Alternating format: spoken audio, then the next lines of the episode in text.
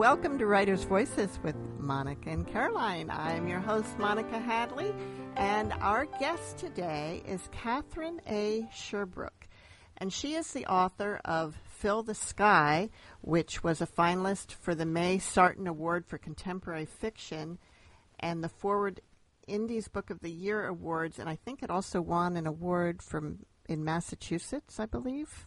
No, it was an Indie Press. Um, In, okay, Indie Book Press of the Year, Award. Okay. Yes, yeah. Uh, her most recent novel, Leaving Coy's Hill, received the fiction honors from the Massachusetts Book Awards, and she is chair of the Grub Street Creative Writing Center in Boston and lives south of the city with her family. The book we're talking about today is The Hidden Life of Aster Kelly. Welcome to Writer's Voices, Catherine. Thanks so much for having me. It's great to be here. So I know that the, the Hidden Life of Aster Kelly is based on some family history, and I'm curious, are all your books have some family history involved in them, or is this a, a departure for you? Um, so this Aster Kelly is inspired by some family history. It's not really an, an attempt to recreate any of it, but it is inspired by my mother.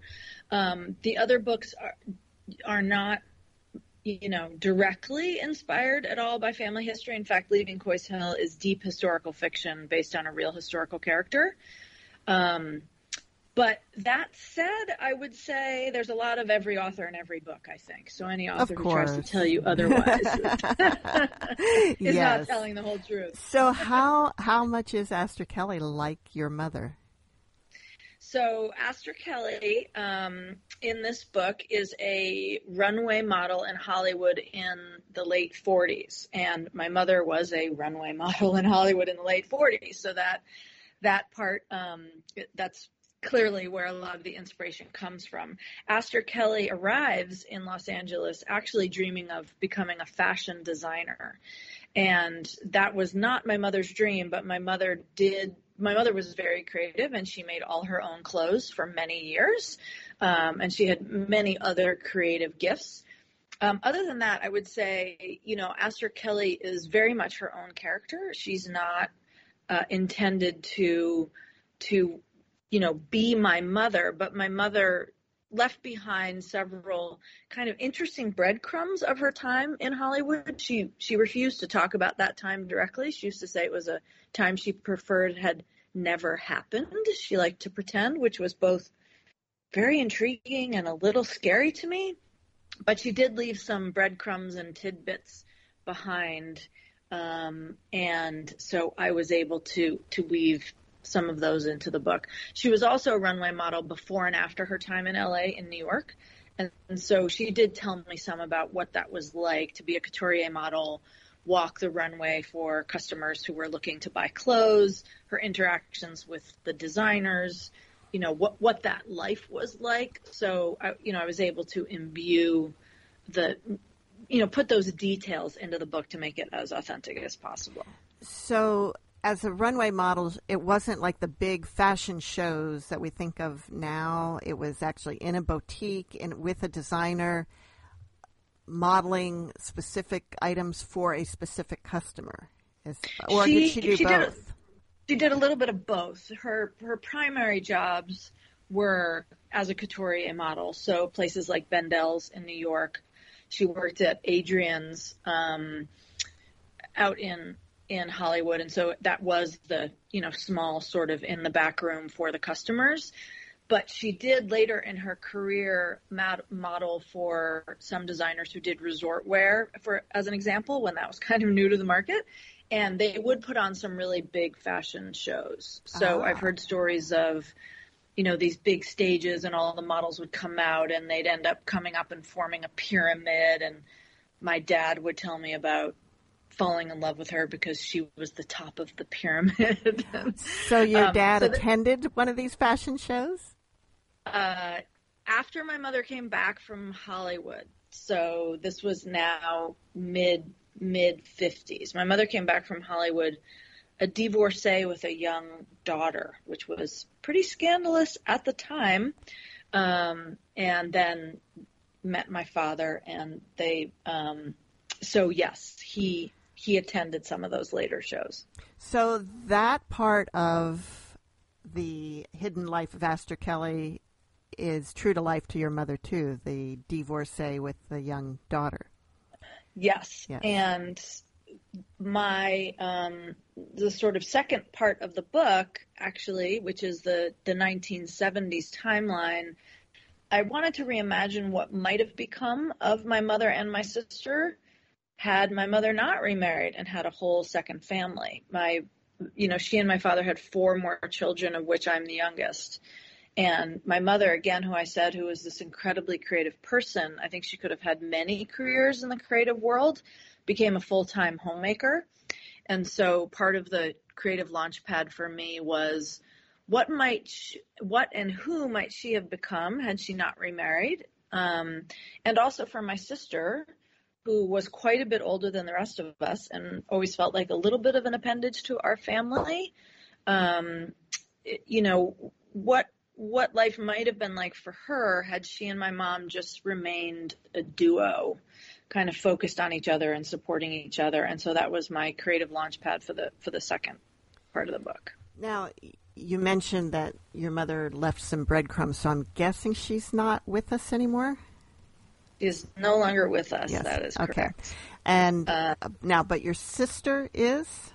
Sadly, we lost oh. her to cancer a couple oh. of years ago. Um, so, so she, neither of them did are. she get to read this manuscript? Bef- no, no, she didn't, sadly. Oh. Yeah. Oh. So yeah, it's a we, tribute to her as well. It, it is also a tribute to her, yes. But I, you know, before... Um, losing my sister, we, we were able to have a lot of conversation about that, about the impact that all of that had on her life. Um, and because of a family memoir that I wrote, that was actually my first book before I started writing fiction, I did delve a little bit more deeply into trying to figure out a little bit more about my mother's time in Hollywood, including who my sister's biological father was. Um, with my sister's permission, I did that. She so had she a name. She didn't know? She had a name. She had a and name. And th- that was really it. But this was, she was born in nineteen fifty. So this was, you know, as she was growing up and she was really curious and my mother really wouldn't talk about it, that, you know, there was no internet and we lived in New Jersey. So it wasn't even like she could go to L A town offices somehow and try and figure out more about who her father was. So when I began writing this memoir, which was back in two thousand one, with her permission, I went digging, and um, and that that helped me understand a lot about how my mother was pretty deeply entwined in very high echelons of Hollywood. So when I say breadcrumbs, she would mention things like, uh, for example, the first one I remember was I I used to love to watch my mother get dressed to go out at night, and And I saw in her jewelry box a sapphire ring I had never seen before. And my mother didn't have a lot of sparkly jewelry. So it stood out to me and I asked her what it was. And she said offhand, oh, that was given to me by my roommate in L A after a heated breakup with Cary Grant. Cary Grant, Mom? You know, like, wow, really? And then she would snap out of it and refuse to say more. Whoa. So, you know, and then another time when she was helping me find a a costume for a Hollywood parade when I was in high school, and I wanted to be a cowgirl. Um, actually, I was dressing up to be the Flex girl, if you remember Flex commercials, that shampoo. Anyway, oh, yes. She said, right, Flex shampoo? And she said, oh, I have the perfect thing. And she went digging in some attic closet and came out with this just incredible cowgirl outfit, and I put it on, and she said, oh, my great friends Roy Rogers and Dale Evans would have loved that look on you, right? And Roy Rogers, I have to admit, at the time, Roy Rogers was just a restaurant tra- chain to me, but then, I, then I, I came to understand that he was also one of the biggest stars in Hollywood at that time. Um, he, he was in over forty movies.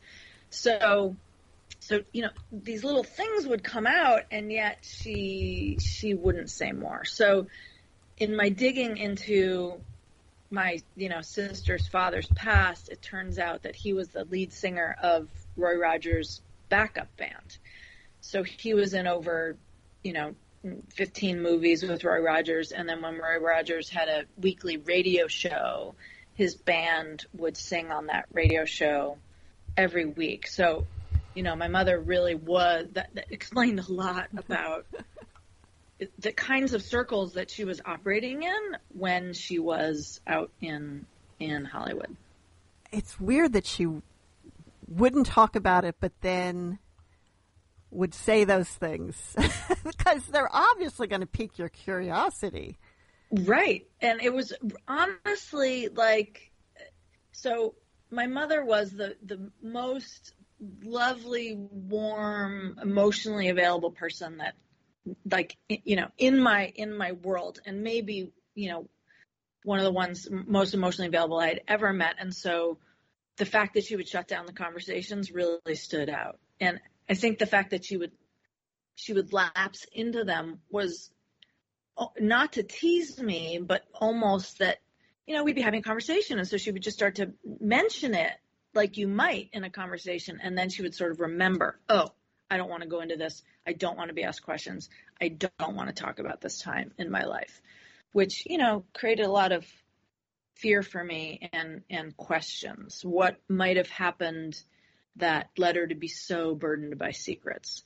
So again, the book is not an attempt to figure out what exactly happened, but it was my creative launch pad to invent a story of how, you know, a woman might come back home to New Jersey with a child and be so burdened by secrets. And it was really important to me to give Aster Kelly agency in those things that created secrets. So as you know, having read it, um, the secrets really come from choices that Aster makes, and choices that she believes in the moment are the right choices to make. Right. And in some ways they are. Yes. But then they have unintended consequences, which lead to this lifetime of secrets that she she feels she needs to keep.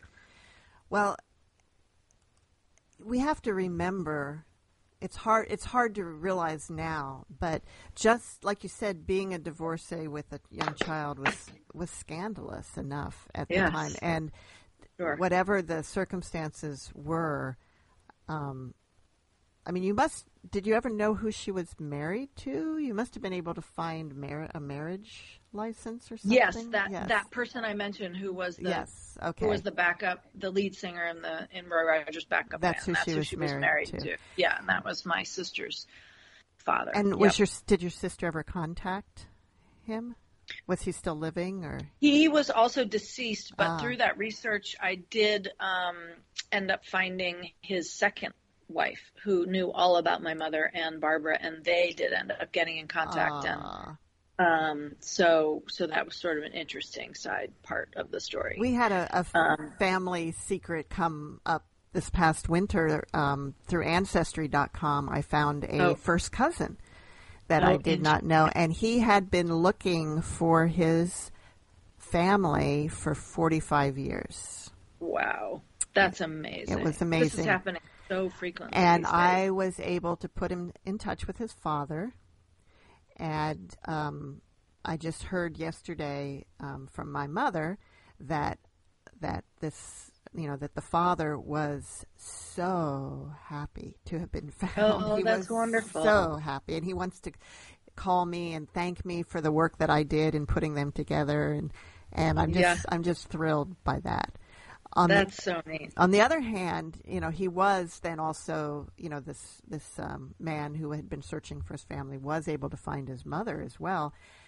Not wow. a relative of mine, but, um, and she was, she had a, a different reaction, and I think it was much mm-hmm. harder for the girl, the woman, the mother in those situations. Um, right, right. The, well, it's interesting, right? Yeah. When things, you, you've been living in one way, and then things get, you know, the whole story changes yes. at some level when you find out truths, which is, you know, as you know, a part of Part of the second part of the story is just these secrets start to come out, and it's really difficult. Yeah. The other thing I should mention is that, um, you know, my mother's particular path wasn't the only inspiration for the story.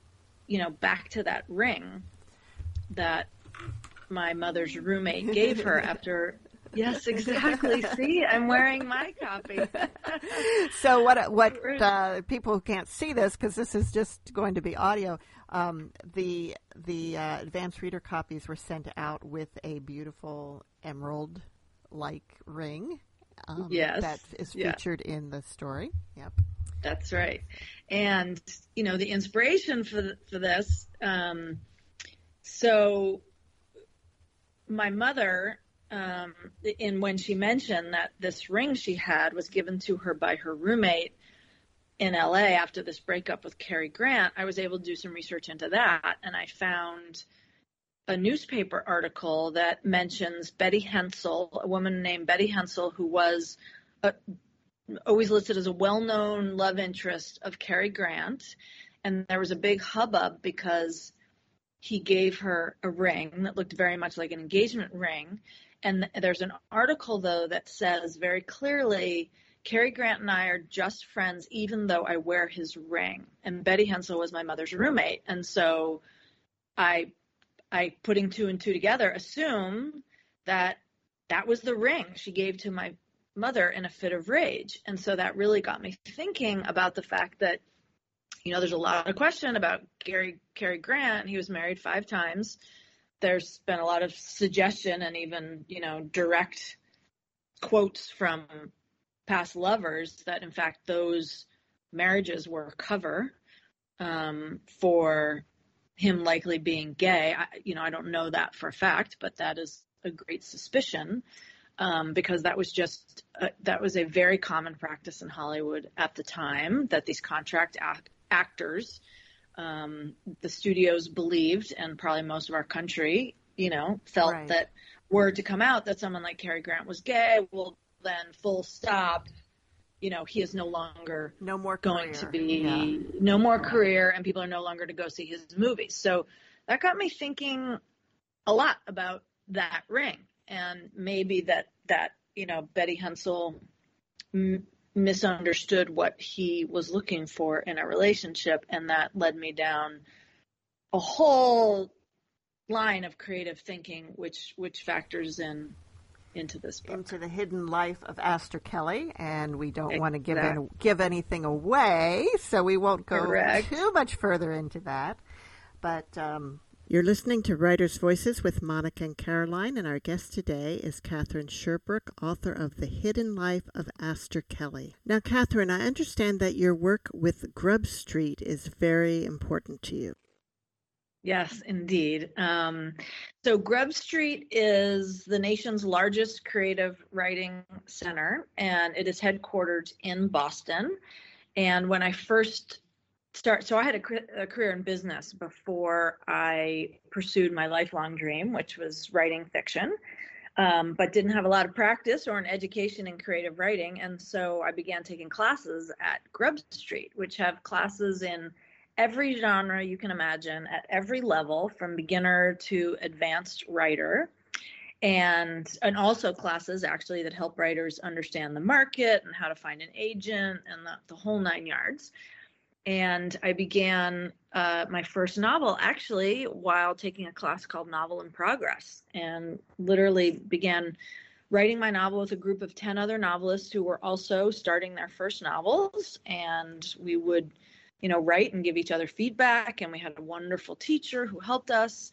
And we all re-signed up for that class three or four times so we could continue working together. So Grub Street really became my creative lifeline of figuring out how to move from the business world into a more creative life. And I very quickly joined the board there because I felt that I could keep my, you know, the the sort of business muscle of my brain could really help them with growth and strategy. And it was a good way to give back to them while they helped me. And so it was really has been a beautifully symbiotic um, relationship for, you know, since about two thousand eleven or so. Now, I know they do in-person classes. Do they do remote classes as well? They do now. So used to be all in person. And of course, with COVID, we transitioned to putting everything on Zoom. And now we have both because Zoom isn't going to go away. And Um, and we now have students from really all over the globe. So anyone can go to grub street dot org and check out the classes. They really are, you know, it's a wonderful selection of classes. Now, have you taught any classes? Um, I have to, we also have a, an annual conference, I should say, that's called the Muse and the Marketplace. And so I have done sessions, craft sessions, and also market sessions on those. I have yet to teach a full class. I really, I really want to, but need to, need to carve out the time in my schedule um, to do that, because I, I would like to do that at some point. Now, that first novel that you wrote in that class, were you able to get it published? That was Fill the Sky. Mm-hmm. That was my first novel. And how did you find your publisher? So the first trick is to find an agent, and that's a whole process um, in and of itself. Lots of query letters and and so forth. Again, something I learned how to do through Grub Street and the Grub Street community. So I signed with an agent in, in New York.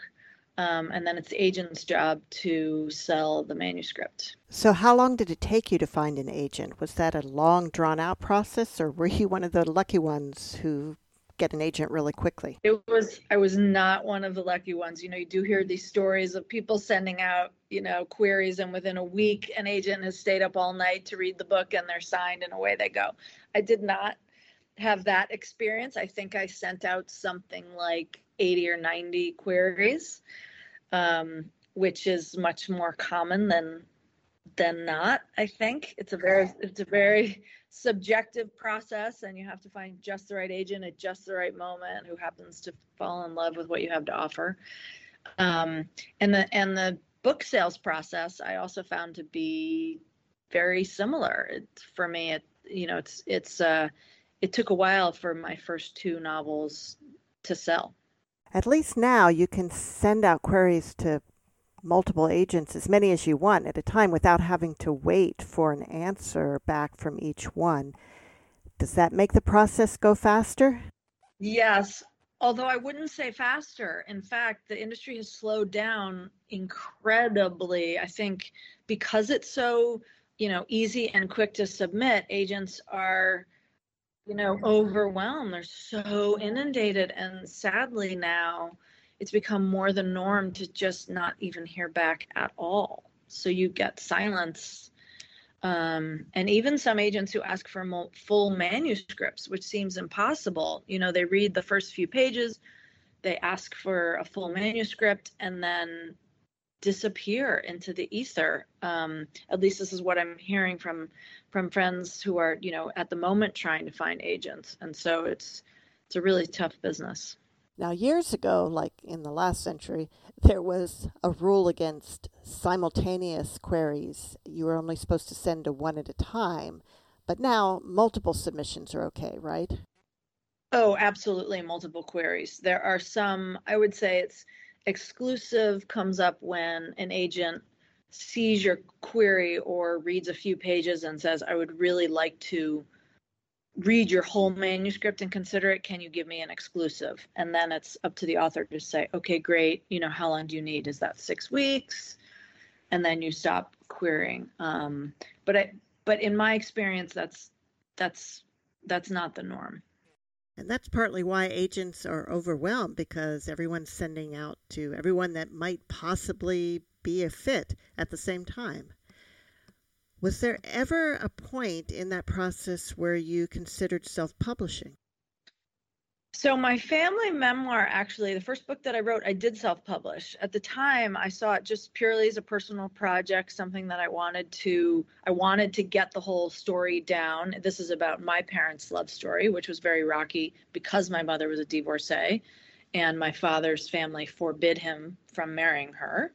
He was first generation from Italian immigrants, you know, first generation Italian American. And um, so So I, I wanted to get that story down and saw it as a personal project. So I didn't even try to shop that to the market. I self-published it. So that was a really good experience for me to learn what that was like. And then when I turned to fiction, I um, very much wanted to see, you know, give myself a chance to break into traditional publishing. But, uh, you know, I, there are authors that go back and forth and even go back and forth with different books and in different parts of their career. So I think that's always a possibility. You know, with technology, things are changing so very much. And I think it also has a lot to do with genre.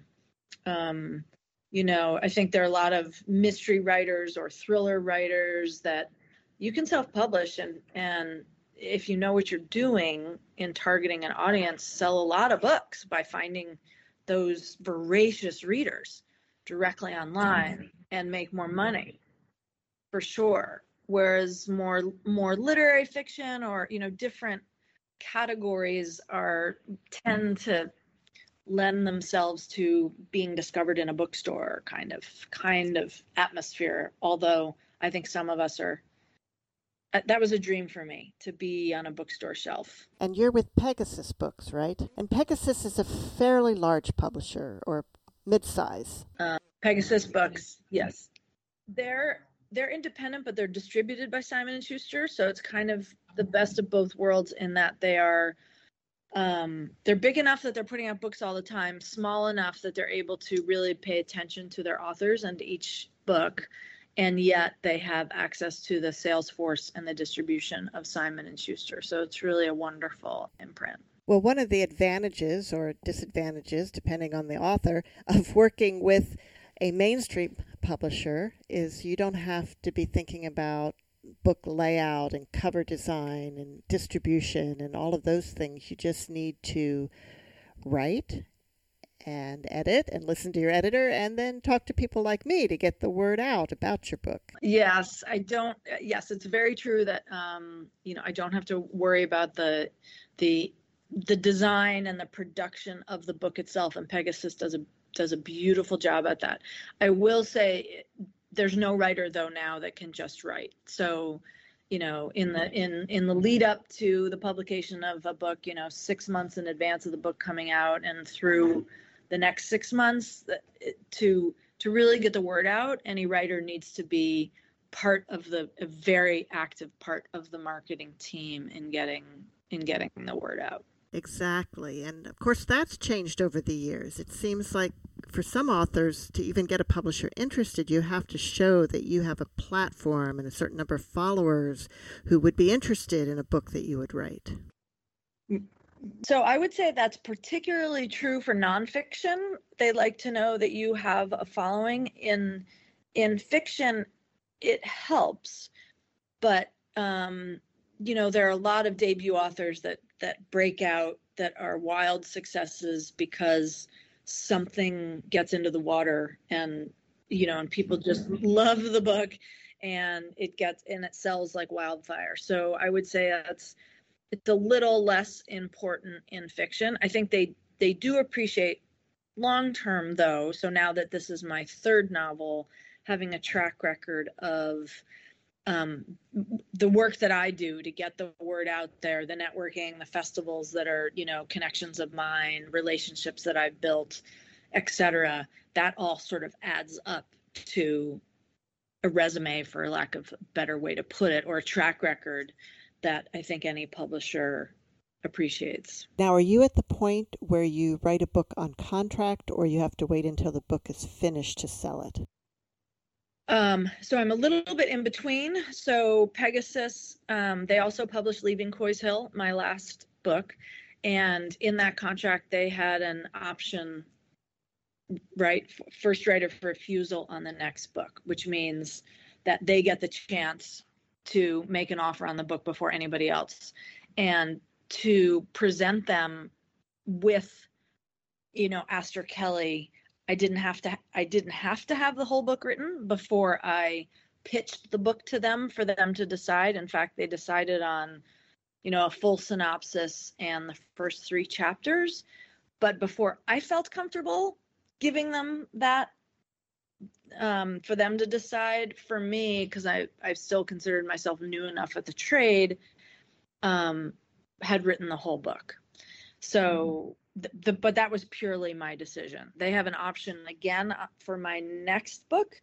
And it's an interesting question. You know, might I pitch them before it's completely done, or or do I you know, wait to see. And part of that is because I, I find for me that um, having a first draft is, for me, is kind of forty percent of the work.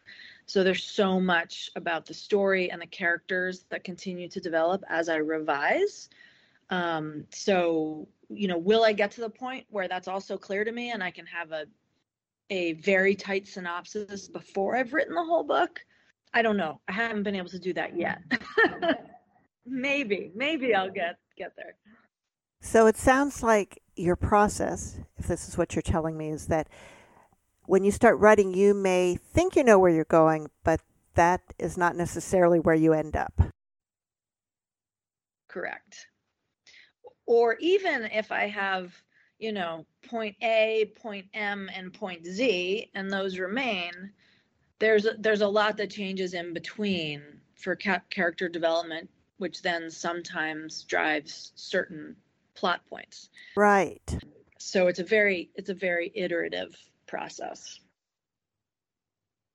So when you started writing The Secret Life of Aster Kelly, you had a fairly good idea of what yes. the secret was that would be revealed at the yes, end. Yes, I, I and that did. Probably did not really change. That almost did not change. Yep. And, you know, Aster Kelly's story came out very almost whole. Um, there is, which we haven't really talked about yet, this nineteen seventies timeline, which focuses on her daughter, Lissy, who I knew was going to be, for obvious reasons, really important to the story and impacted um, in unexpected ways by the secrets that Aster um, was keeping. But it took me a little while to figure out exactly who she was and what her very own driving characteristics were. Um, and so I chose to make her an uh, aspiring Broadway star because I thought it was an interesting mirror into, you know, in a lot of ways, this book is the story of two, well, many artistic journeys, actually. There are a lot of artists in this book, whether they're actors or fashion designers or singers or sculptors. And so this idea of being a young person, because both Aster and Lissy are quite young, um, you know, twenty, early twenties when we meet them in this, in the process of kind of finding your artistic voice. How do you want to show up in the world?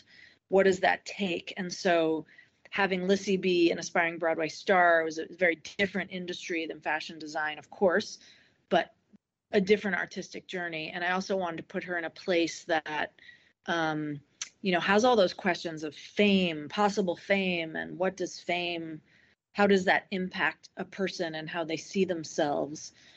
Um, and also I was interested by, you know, in both forties Hollywood, which we think of as so glamorous, and Broadway, which are these gorgeous, perfectly timed productions, you know, there's a really, there's a grittiness and a dark underbelly to both. Um, And so get, putting them both kind of in those worlds of there's a difference between what the the audience, if you will, sees and what's really going on behind the scenes. I thought that would be interesting to to, to have their stories mirror each other in that way.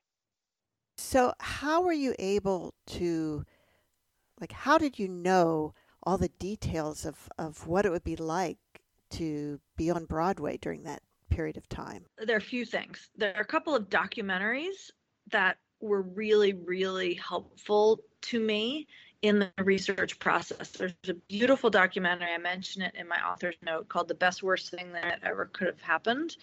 And it's um, a documentary that looks back on the experience that a whole cast of very young actors had being cast into a Stephen Sondheim production.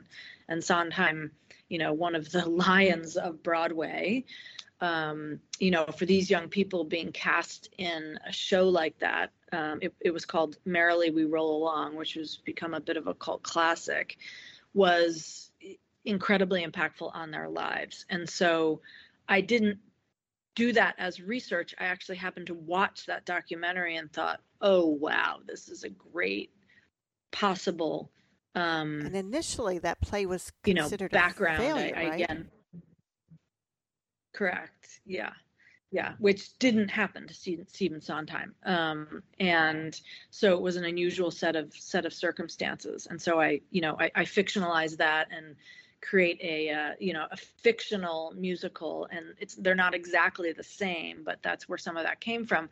But the documentary has all this old footage of of from them auditioning to rehearsing to hanging out together as a cast.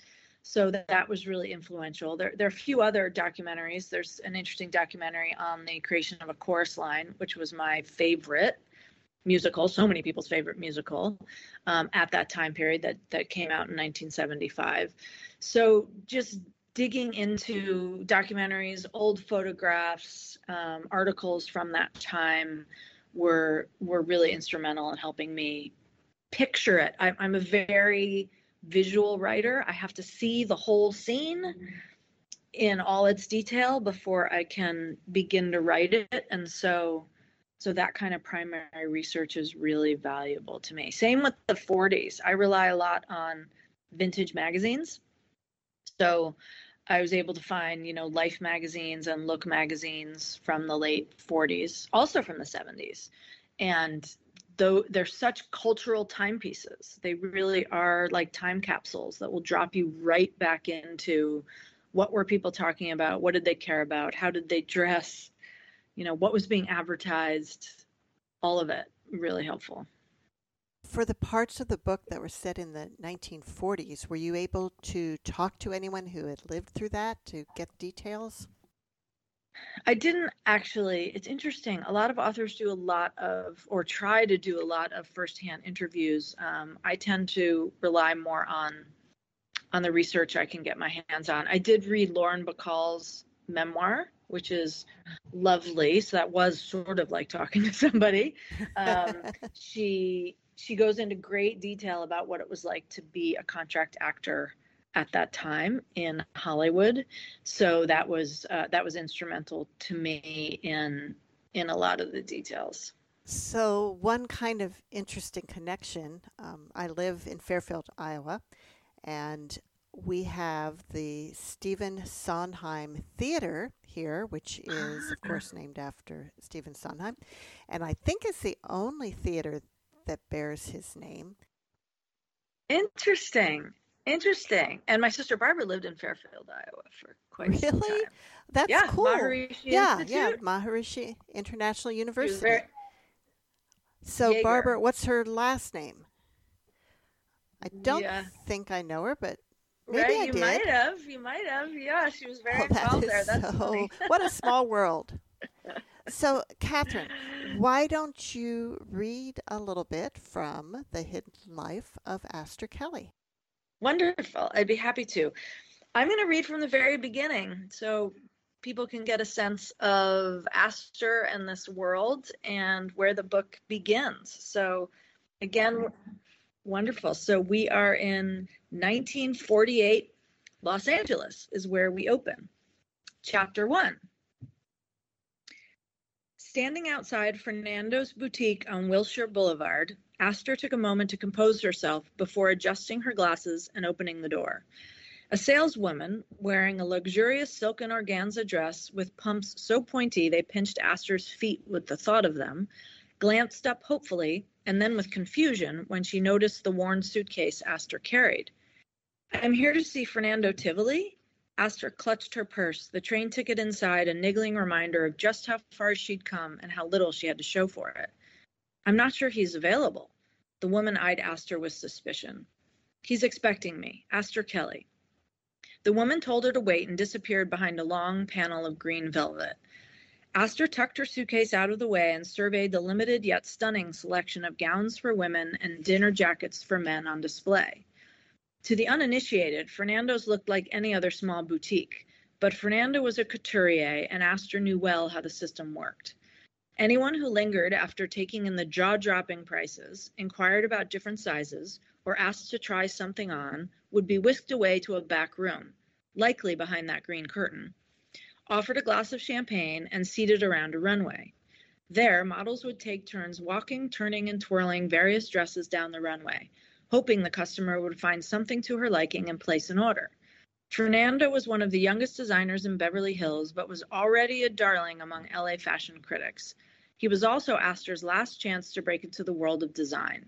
If she didn't land an apprenticeship with him, she'd be forced to make the long trip back to New York, the first Fashion Guild contest winner not to secure a promising position in the industry.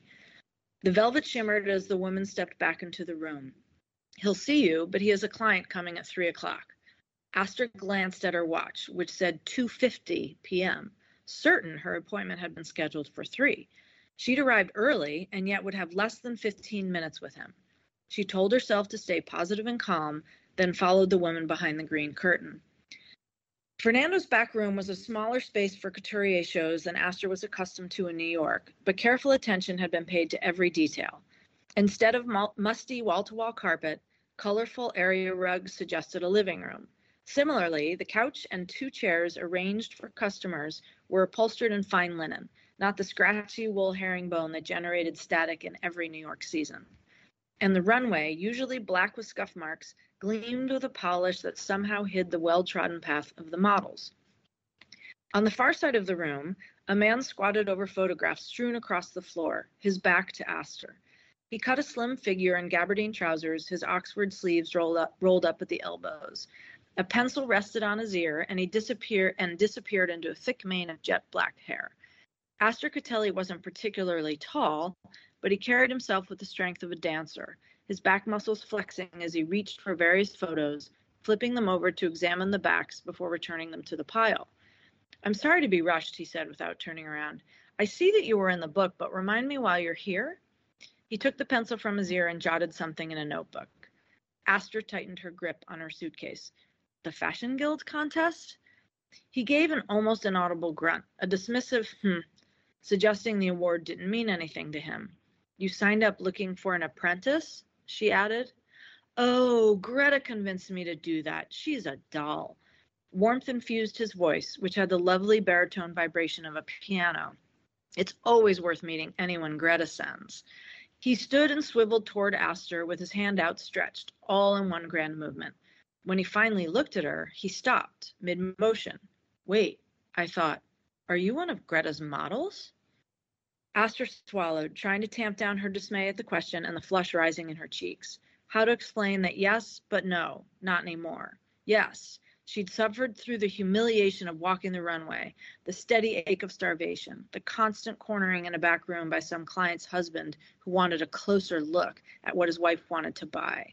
The smells of cigarette smoke and bourbon, the only relief from the stink of his sweat, desperate for one of the seamstresses on hand to come swat him away. Only Greta could be counted on for a brisk interruption. Greta had saved her in so many ways, first allowing her to take home abandoned samples because she couldn't afford any decent clothes of her own, then helping Aster when she wanted to disassemble them and rearrange the parts into new garments that would communicate more power, less sex appeal. It was Greta who'd spliced together the new creations for her, and Greta who'd convinced Aster to enter her best pieces into the design contest, to show the world what she could do. "I used to work with her," Aster said. "I'm here to show you my designs."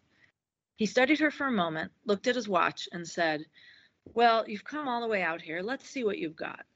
Aster hitched in her breath as a rush of adrenaline surged. She clicked open her suitcase and felt her way through the silken cashmere to the garment on the bottom. She'd intended to show to him last. It was nothing like his designs, but it was her favorite, and she didn't have much time. She pulled out the black tunic with sable fur sleeves cropped to three-quarter length. He reached out to touch it. "The cut of these sleeves looks almost like Dior," he said. "They were, once." He laughed. "Really? And the tunic?" "Off the rack, but I added the edging at the neckline from the piping of a Turkish pillow." "Interesting. I hate to ask, but do you mind putting it on for me so I can see its hang? I gave all the girls the afternoon off, and I'd like to see your work in motion." Aster's heart ricocheted. He showed her into the dressing room, a familiar place with a rack of heels in different sizes, hooks with backless bras, strapless bras, girdles and slips, and a robe for cover between changes. Aster took off her prim silk blouse and pulled the tunic over her head. She wished she was wearing something other than a brown pencil skirt. It didn't exactly work with the tunic, but she'd been determined to dress as demurely as possible for her interviews. She appraised herself in the narrow mirror and decided she needed a little more flair to show off the piece. She released the twist of her bun, letting soft ringlets fall to her shoulders, and took off the thick-rimmed glasses perched on her nose. They were purely for effect and weren't right for the outfit. Finally, she switched her flats for a pair of black patent leather heels. When she came out of the dressing room, she found Fernando sitting on the couch sketching in his notebook. She took it as a cue to step up on the runway and give her creation proper viewing. Before she thought better of it, old habits kicked in, and she strutted away from him, turned slowly, and walked back on a tightrope, each step exactly in line with the one before. So you are one of Greta's girls, he said, smiling. Thank you. And that was You're Catherine welcome. A. Sherbrooke reading from The Hidden Life of Aster Kelly. And I'll tell you, it only gets better from there. You know, this is a book I, I had to read the whole way through to the end to find out. You know, even though we know more than Lissy knows during the story, we kind of know the truth. But to find out how it comes out and, and what the, all the repercussions are is something I really wanted to know. It's, you know, kind of a page turner. But I'm wondering, like, why you chose to tell the story the way you did. Because you, you kind of, you tell the whole nineteen forties story and then you tell the whole seventies story. So it's basically in chronological order. So we do know the secrets from the past, but you could have done it a different way where you had flashbacks throughout and mm. we kind of learn the truth at the same time Lissy does. Why did you choose to do it this way?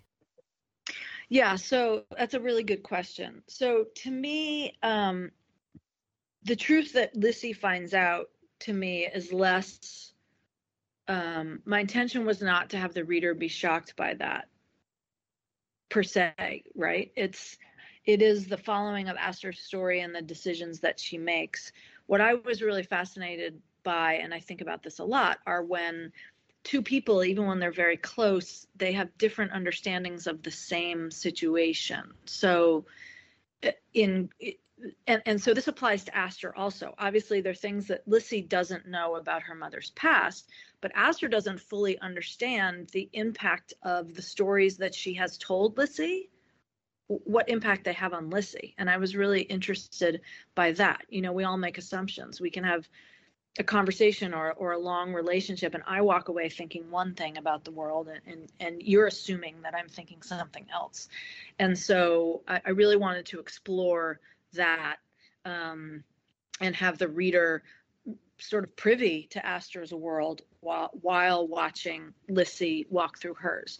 And then ultimately, obviously, um, there are some things that the that the reader doesn't know. That is true. That is true. That none of the characters know, and um, that that prove you know prove to be in some ways the the the the ultimate twist and coming together of of all of it. So I'm delighted to hear that you wanted to keep reading, even though you thought you exactly. knew it all. Um, and, you know, there are a lot of books like that when you think about it. You know, it starts out with a dead body on the floor. So, so like, you know that this character has died, or, you know, the famous one of, uh, of you know, Gabriel Garcia Marquez, when the character is, starts out, uh, he's on a firing, in front of a firing squad about to be shot, right? So you know that that's coming, but you're dying to find out how it happened and how they got there. So I like stories like that. You know, my mother and I like to watch the um, B B C murder mysteries, like Midsummer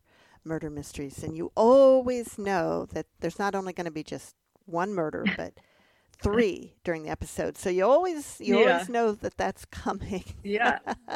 Right. You know, and, and right. yet it's still fun to watch. But, you know, I got to say, I don't know how there's any people left in those small towns in England, because they sure do get yeah, right. knocked off so awfully true. frequently. Makes you think twice about living there. Yeah, that's for sure. The other thing I will say for anyone listening who is sitting there thinking like, well, it's obvious what Aster's secrets are. I, I think she makes some pretty unconventional choices that and and um, has very important relationships that I think are unusual and unique in the in the fiction world, and may not be um, what what people expect. And I really wanted to explore what those relationships were like and what those friendships were like, and have that be a really par- rich part of the story, not just kind of a flashback that reveals a plot point. But those relationships are really fundamental to who Aster Kelly um, is and becomes as a person. So now you also delve into, I mean, we talked about the discrimination against L G B T Q homosexuals, yeah, homosexuals yeah. in Hollywood in the forties, but you also talk about discrimination against women in the forties in almost every area, not just Hollywood. So that would be part of yes. the reason, or maybe the main reason, that Aster Kelly could have ended up as the first winner of that prize not to get an internship somewhere. And really the only reason that she won the prize is because the judges That's did right. not know that she was female when they were looking at her work. That's right. So were there women succeeding in fashion design in that age? What made them able to succeed? Right. So it was very unusual, like pretty much any industry, a very ma- male-dominated industry. There there were some, right? So Coco Chanel um, begins to, to uh, come up at this time, but it was highly unusual. So it's a very bold choice for Aster to think that she might be able to get into fashion design because there were so few careers available. And I think it's it's something that runs through all my fiction, is this idea of, you know, strong women who are swimming upstream, but but not willing to give up on finding their their place in the world. And you're also addressing the issue of discrimination against actors of color. For sure. Yes. Yes. Which is part of the nineteen seventies timeline. Um, it was, you know, very well known that in in Broadway, Broadway was mostly for white actors and actresses. And there were occasionally some shows that had actors of color. But as an example, so there's specifically Lissy's roommate in the book is a Korean American. And any Asian actors at the time, they were actually all called Orientals. You know, they were all gathered together in one big lump and almost always only had, you know, bit parts. And so it's an important part of Lissy's story that her roommate, who is arguably more accomplished than Lissy on the stage, more frequently gets to the final round of callbacks, but, you know, almost never gets the part. Um, is likely because she's Asian and they just don't have parts for someone like that. And it's something that um, Lissy doesn't quite understand. You know, I think when you're an artist, we all like to think that if we're the ones that get the part or we're the ones that get the book published, right? It's it's for good merit and for good reason. Um, and it's and Lissy doesn't fully understand that, in fact, you know, she is she is white privilege on her side in that way, and that Bay, her roommate Bay, is um, is is often not making the final cut, really probably only because of her race. Speaking of strong women swimming upstream, you did mention earlier that Leaving Coy's Hill is about is based on the life of a real woman in history that we know very little about. Can you just kind of give us the sixty-second version of the life of Lucy Stone? Yes, I'd, I'd love to. So Lucy Stone, born in eighteen eighteen, was the first woman in our country to speak out for women's rights. And when I say speak out, literally speaking in public was considered scandalous for a woman to do at this time. And she was the first to talk about Uh, regularly women's rights. She inspired Susan B. Anthony to join the movement, and they became very close colleagues um, who who ran the movement. But because of a major falling out that they have um, in the course of their relationship, Lucy Stone gets pretty purposefully written out of history. So this book is sticks very closely to her life, but it is fiction. I write it in first person. Um, to imagine what it is like to be that woman out in front, um, leading the charge in really difficult times in the mid eighteen hundreds. Wow. I, I never knew. I wonder how many other women there are. I mean, there must be countless women in history that we've forgotten that you could write a book about. Countless, endless, endless. I mean, we tend to, I think we, we over, for some for practical reasons, but in general, we oversimplify history and put, you know, accomplishments at the feet of very few people, and ninety-nine percent of them men in our in our culture. And so there are countless women who've done extraordinary things since the beginning of time. And since men were mostly the ones telling the stories, most of those stories have gotten lost, sadly. I guess that's why they call it history. Exactly. His story, instead of her story. Exactly. So, Catherine, will you continue to write historical fiction? Is that where you plan to keep your focus? Uh, we'll see. I love historical fiction, obviously. I read a lot of historical fiction, but I've, I'm not really sure where the muse comes from, but I tend to um, just write whatever is striking me in the moment. So, uh, and it's also hard to say what's called historical fiction these days. Like, is the nineteen eighties historical fiction or yeah, not? Yeah, yeah, I know. Uh, Realizing you know, most of my life is historical now. Yeah, exactly, exactly. So, um, so we'll see. I'm always game game to discover another fabulous true story that I can I can you know write about, like Lucy Stone. But it's also really fun to have you know. no guardrails and write pure, pure fiction. So I, I suspect I'll continue to do both. So you have a book you're working on now. I do. I'm in, I call it the percolation phase. So I'm, I'm in deep thought about the story and the characters and how it all comes, comes together. So stay tuned on that. So Catherine, do you have any books in the drawer, you know, manuscripts that you started on and didn't finish or thought you might go back to later? Um, I don't. I thought Leaving Coy's Hill might be one of those, believe it or not. So even, and just for aspiring writers out there, again, back to, you know, how much rejection there is in this business. My agent took almost, needed almost a year and a half to sell that book. And I had decided that it wasn't going to sell, and that I was going to have to put it in the drawer and maybe sell it one day, but that wasn't going to be the book. And fortunately, I was, while I was waiting, I was writing this next book. So they look like, it looks a little faster than it is in terms of um, the the quick timing between the publication of both. Um, and then lo and behold, Pegasus discovered it and, you know, has gone on to win this very prestigious award in Massachusetts. And so, you know, you, you never know. So, So far, nothing in the drawer. Congratulations. Yes, thank you. Congratulations. And we're out of time, but we do always close with the quote. I don't know who said this first, but it does seem to fit this story. Ah, Sometimes little okay. secrets grow up to be big lies. That's a great quote. I love it. Thank you so much Excellent. for being with us today, Catherine. Thank you so much for having me. It was a really and fun conversation. See you all next week on Writers' Voices.